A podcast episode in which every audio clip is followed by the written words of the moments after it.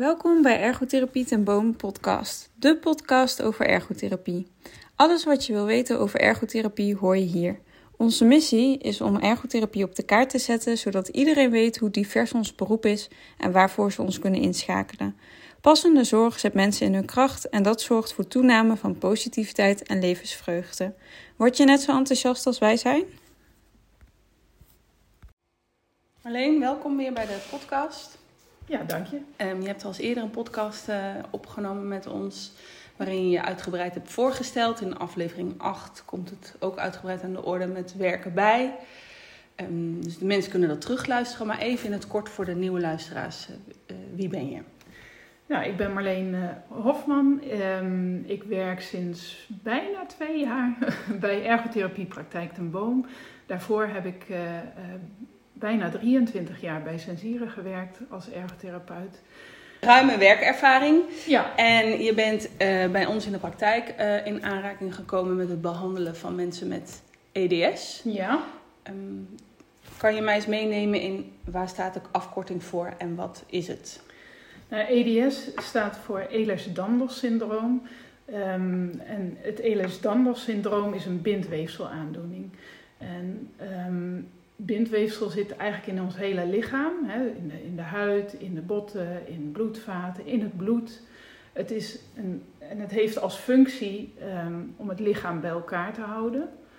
Maar ook uh, um, helpt het mee in het herstellen van het lichaam. Dus bindweefsel heeft een hele grote rol in jouw lijf. Um, en er, is, er gaat iets fout in de aan of in de, de uh, ja, in het bindweefsel. En vaak is het erfelijk. Um, en er zijn 13 subtypen, dus het kan ook nog eens uh, verschillend zijn waar je uh, de meeste uh, last van hebt, zeg maar, de meeste klachten van hebt. Ja, en, en wat, aan welke klachten kan ik, moet ik dan denken? Nou, de, de meest bekende is hypermobiliteit, dus overbewegelijkheid. Um, uh, en dat zie je vaak bij jonge kinderen al. Hè. Die zijn zeer lenig. Ja. Die kunnen nou ja, de duim bijna tegen de pols aanleggen, onder andere.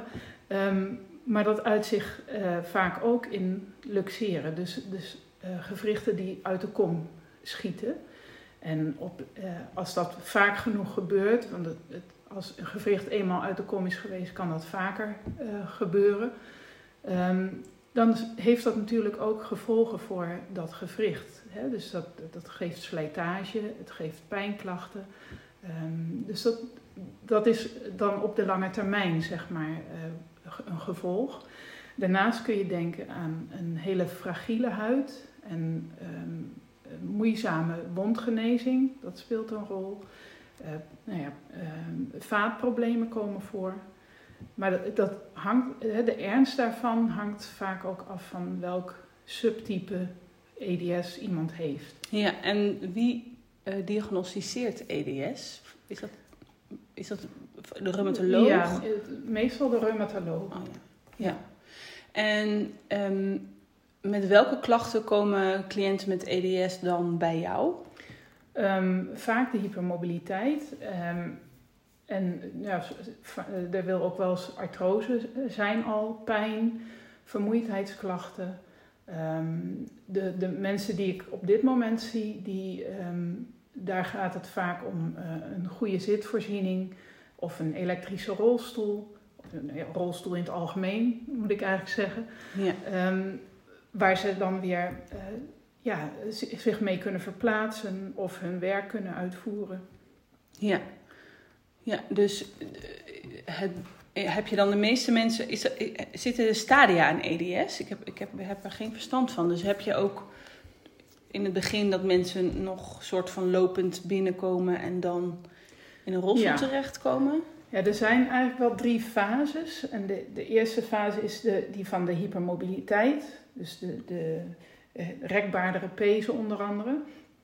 En dan komt de fase waarin pijn meer op de voorgrond staat. Dat is vaak richting de puberteit. En de, uh, daarna komt nog een fase van uh, stijfheid. Dan wordt de hypermobiliteit minder. Dus als mensen wat ouder uh, worden, wordt die hypermobiliteit wel sorry, wat minder. Ja. Maar um, treedt meer stijfheid op en zie je ook dat meer die artroseklachten, gewrichtsklachten, ehm, atrofie, dus spieren die ehm, ehm, eh, ja, verkleinen, zeg Ja, maar, of afnemen in massa. in massa. Ja. Dat, dat zie je dan optreden. Ja. En naast zeg maar de voorziening, eh, zoals een rolstoel aanvragen of een programma van eisen opstellen, wat zijn nog meer interventies die jij doet bij deze doelgroep? Nou, belasting, belastbaarheid kan een eh, belangrijke vraag zijn. Hè? Dus hoe, hoe kun je je dag ehm, doorkomen met de beperkte energie die je hebt? Want dat speelt toch bij veel mensen. Je kunt aandacht besteden aan het verbeteren van de proprioceptie, dus het, ehm, het houdingsgevoel, zeg maar. Ja, en hoe doe je dat dan? Ehm, dat, dat kan onder andere met druk bijvoorbeeld, dus dat iemand beter voelt waar zijn lijf is. Ja. Ehm, ehm, ja, dat is een mogelijkheid. Heb ik zelf nog niet bij de hand gehad, moet ik eerlijk zeggen. Maar dat is wel iets wat voor kan komen. Ja. Ehm, daarnaast eh gewrichtsbeschermende principes leren toepassen. Dus hoe kun je de belasting van je, je gewrichten zo beperkt mogelijk houden. Zodat ze de kans op eruit schieten. Ja, Eh, eruit schieten of, ehm, of overbelasting, Ja, hè, dat die eh, kleiner wordt. klein Ja.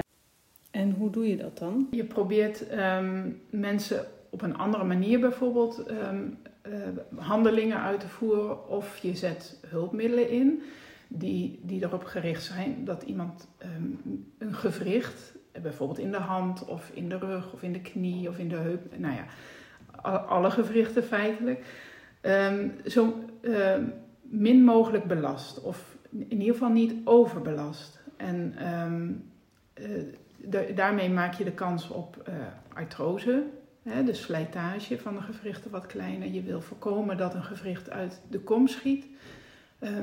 Wil niet zeggen dat iemand niks meer moet doen, want eh, bewegen is juist ook goed, maar wel binnen de grenzen. Ja. Ja. ja, want je wil ook niet onderbelasten. Dat mensen Nee. te weinig doen. En Nee. ze willen ook een zinvolle eh, dagbesteding hebben en fijne activiteiten kunnen Precies. blijven ondernemen. Ja. en Ja. daar denk ik dat daar wel een uitdaging ligt voor mensen die EDS hebben. Zeker. Ja, Ja. ja. Want, nou ja, nogmaals, hè, ehm, je, je, ze moeten heel erg oppassen dat ze niet over hun grenzen gaan. Ehm, er kunnen ook nog andere symptomen spelen, zoals, eh, dat noemen ze POTS, is dysautonomie van het, van het eh, zenuwstelsel. Dus dan, eh, dat lijkt op ehm, plotselinge bloeddrukdaling, maar het is eigenlijk een plotselinge versnelling van de hartslag, Oh ja, waardoor iemand ook weer flauw kan vallen. oh ja. Dus hele, eh, de grotere houdingsveranderingen van lig naar zit, van zit naar staan, die kunnen dat al veroorzaken. Dus als je ehm, bijvoorbeeld gaat sporten, dan, en je, daar heb je dat nogal eens, hè, of grote inspanning die je Ja. levert, ja, dan, kan, dan kan dit dus sneller optreden. En, dus het is altijd een beetje balanceren van wat, waar liggen die grenzen en binnen Ja. welke grenzen kan iemand bewegen of activiteiten uitvoeren. Ja, waar liggen dan nog de mogelijkheden? Ja. Ja, Ja. en dat, is- dat is een proces wat je dan samen met de cliënt eh, aangaat om te kijken van nou, hoe kan je zo goed mogelijk de dag doorkomen en zo Ja. veel mogelijk je activiteiten doen eh, waar je dan nog plezier aan beleeft, zeg Ja. maar. En ehm, daarbij eh, ehm, is dus die ba- balans in doe ik niet te veel, doe ik niet te weinig, Mhm. eh, de grenzen belangrijk, als ook houding, hè, belangrijk van hoe is Ja. je houding. Ja, En je, ja, ja, je moet bedenken dat eh, hè, normaal zorgen jouw eh zorgt bindweefsel eh, in het geheel, zeg maar. Maar ook ehm, het, het zorgt ervoor dat je lichaam bij elkaar gehouden wordt. ja.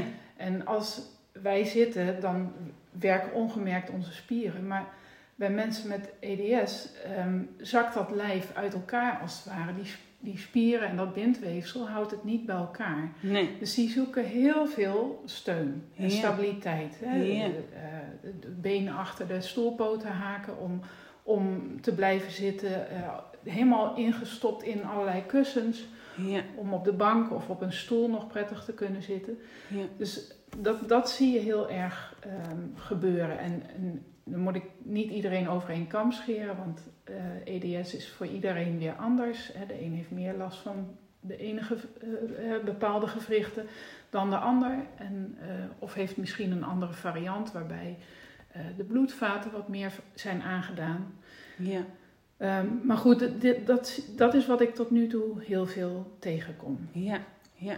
dus het is een hele uh, divers uh, ziektebeeld eigenlijk. Ja, het, je, het, het is om die, hè, dus omdat uh, bindweefsel overal zit, is het ook een multisysteem aandoening. Ja. Zo noem je dat. Ja, en het lijkt me ook um, een onbekende, ja, je hoort het eigenlijk niet zo heel nee, veel. Nee, het is, het is vrij zeldzaam. Ja. Ja. En, en, en dus wel erfelijk, of tenminste de meeste vormen hebben een erfelijke variant. Ja. Um, dus je ziet het ook wel dan binnen een familie, uh, ja. bij meerdere personen. Ja, ja. Hey, en hoe komen ze bij jou terecht? Um, Want jij hebt de specialisatie EDS.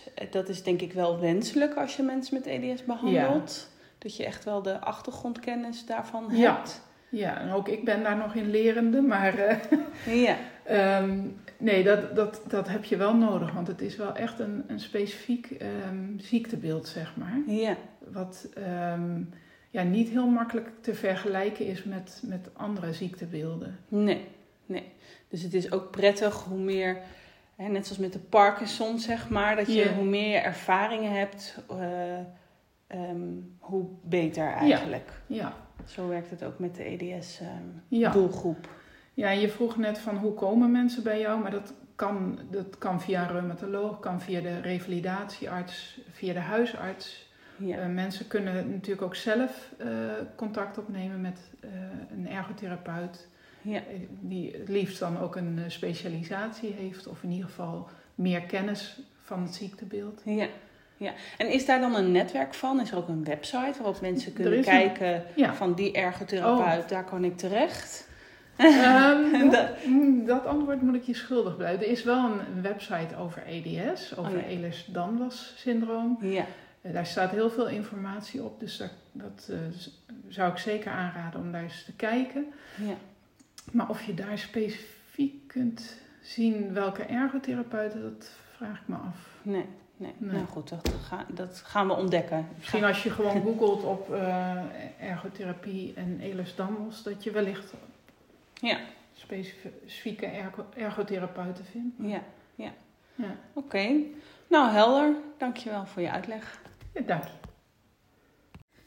Bedankt voor het luisteren. Laat ons weten wat je van deze podcast vond en laat een review achter. Volgen en delen helpt ons om ergotherapie op de kaart te zetten.